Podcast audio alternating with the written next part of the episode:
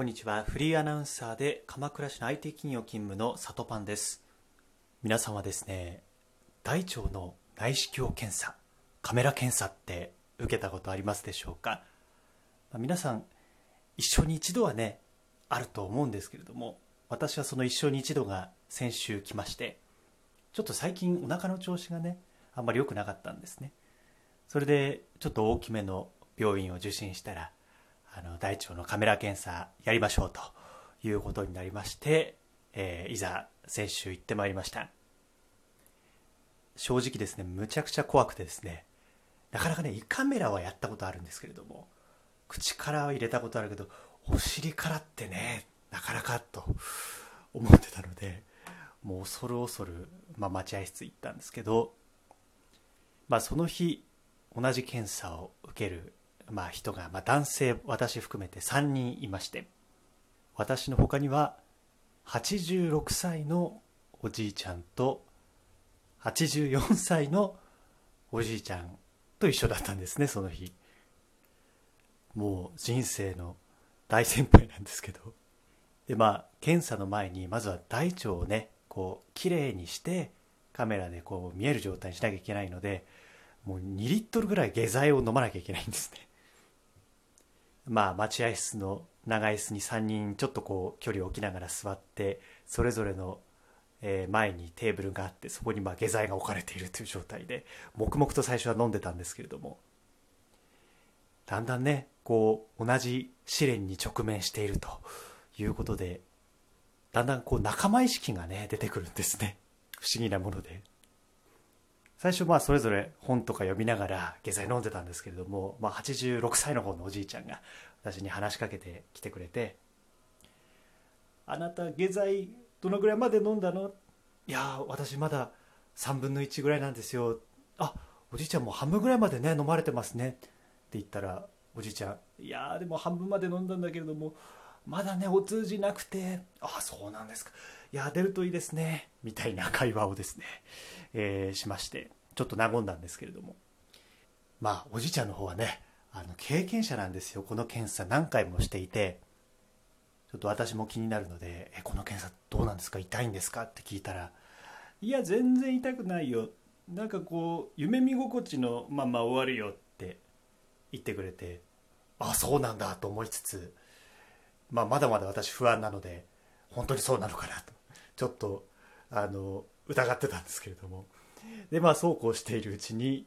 まあ、私の順番が来まして処置室に呼ばれたんですね。でもう本当に検査機器が、まあ、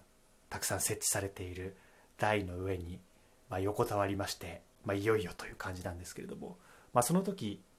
私の服装としてはまあ浴衣みたいなのの検査着を着ててでちょっとこう下はトランクスみたいなのを履いてるんですね。で普通トランクスってこう前開きだと思うんですけれどもあのこの場合は後ろ開きなんですね。あのちゃんとマジックテープであの後ろをこう開閉できるようになってて。でまあ寝そべってもう不安でパカッてこの後ろ開けられた時ああもう俺終わったと。もうダメだって。思ったんですけどまあ最近の医療はねその辺りちゃんとしてるんですね。あの鎮静剤をですねあの点滴されまして眠くなる薬入りますよって言われてあの3秒後ぐらいに胸の辺りがふわーってこうあったかくなってストンってもう寝ちゃったんですね。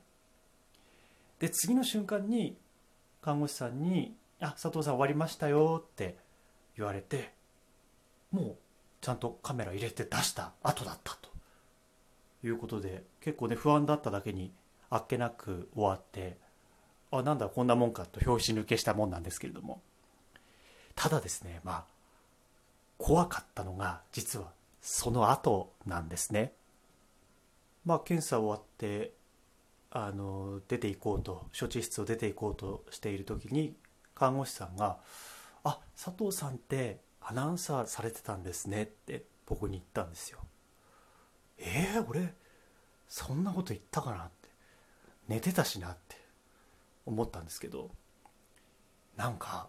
私あのまあ鎮静剤で寝てる間で意識はないんですけど今カメラどの辺りに入ってるんですか？とか先生はも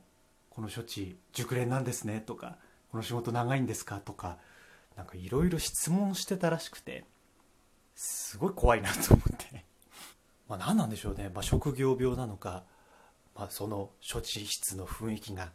硬かったからこう和ませよ和ませようとしたのかあの場をつなごうとしたのかちょっと分かんないんですけども。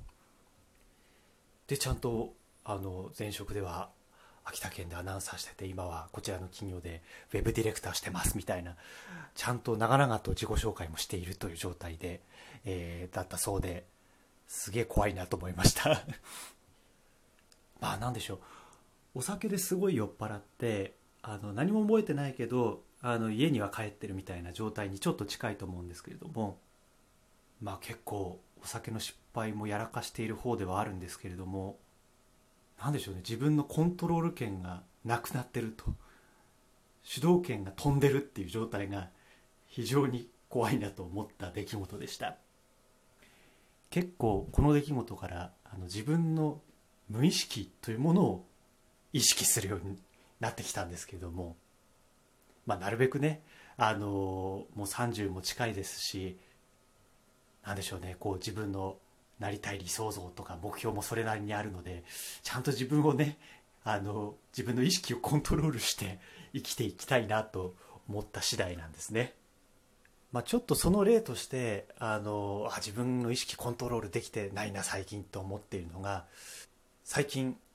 映像配信サービスいろいろありますよねネットフリックスとかアマゾンプライムとか、まあ、海外ドラマとかついついこう何話も何話も見ちゃいますけどそうやってこう連続でエピソードを見ちゃうことをビンジウォッチってあの英語では言ったりするそうなんですが僕もこれね時々やっちゃうんですよビンジウォッチ。でこれって最初はもちろんおもしその物語が面白いからどんどん見ちゃうわけなんですけど後半の方になってくると結構惰性になってきてません？惰性というかもう勢いというかもちろん次のエピソード気になるっていうのもあると思うんですけれども例えばね休みの人が他にやりたいこともあるし本も読みたいしあのなんか出かけたいしそんな中であのもうドラマだけで終わっちゃうっていうのもねちょっとあれじゃないですか。そんな中でこうもう何話も何話も見ていくうちになんか自分の主導権を失ってコントロールできなくなってくるっていうのがちょっと大人として嫌だなと思ってたんですけど、まあ、そこで私考えたわけですね対策を。そうなんですよ。まあ大腸カメラ検査という試練を乗り越えた私はその対策を考えられるようになってるわけですね、まあ、それもちょっと成長なんですけど、まあ、どうしようかと、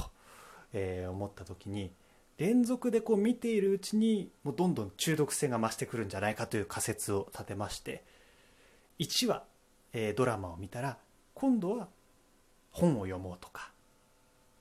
で本読んだらちょっとじゃあ運動しよう。運動したら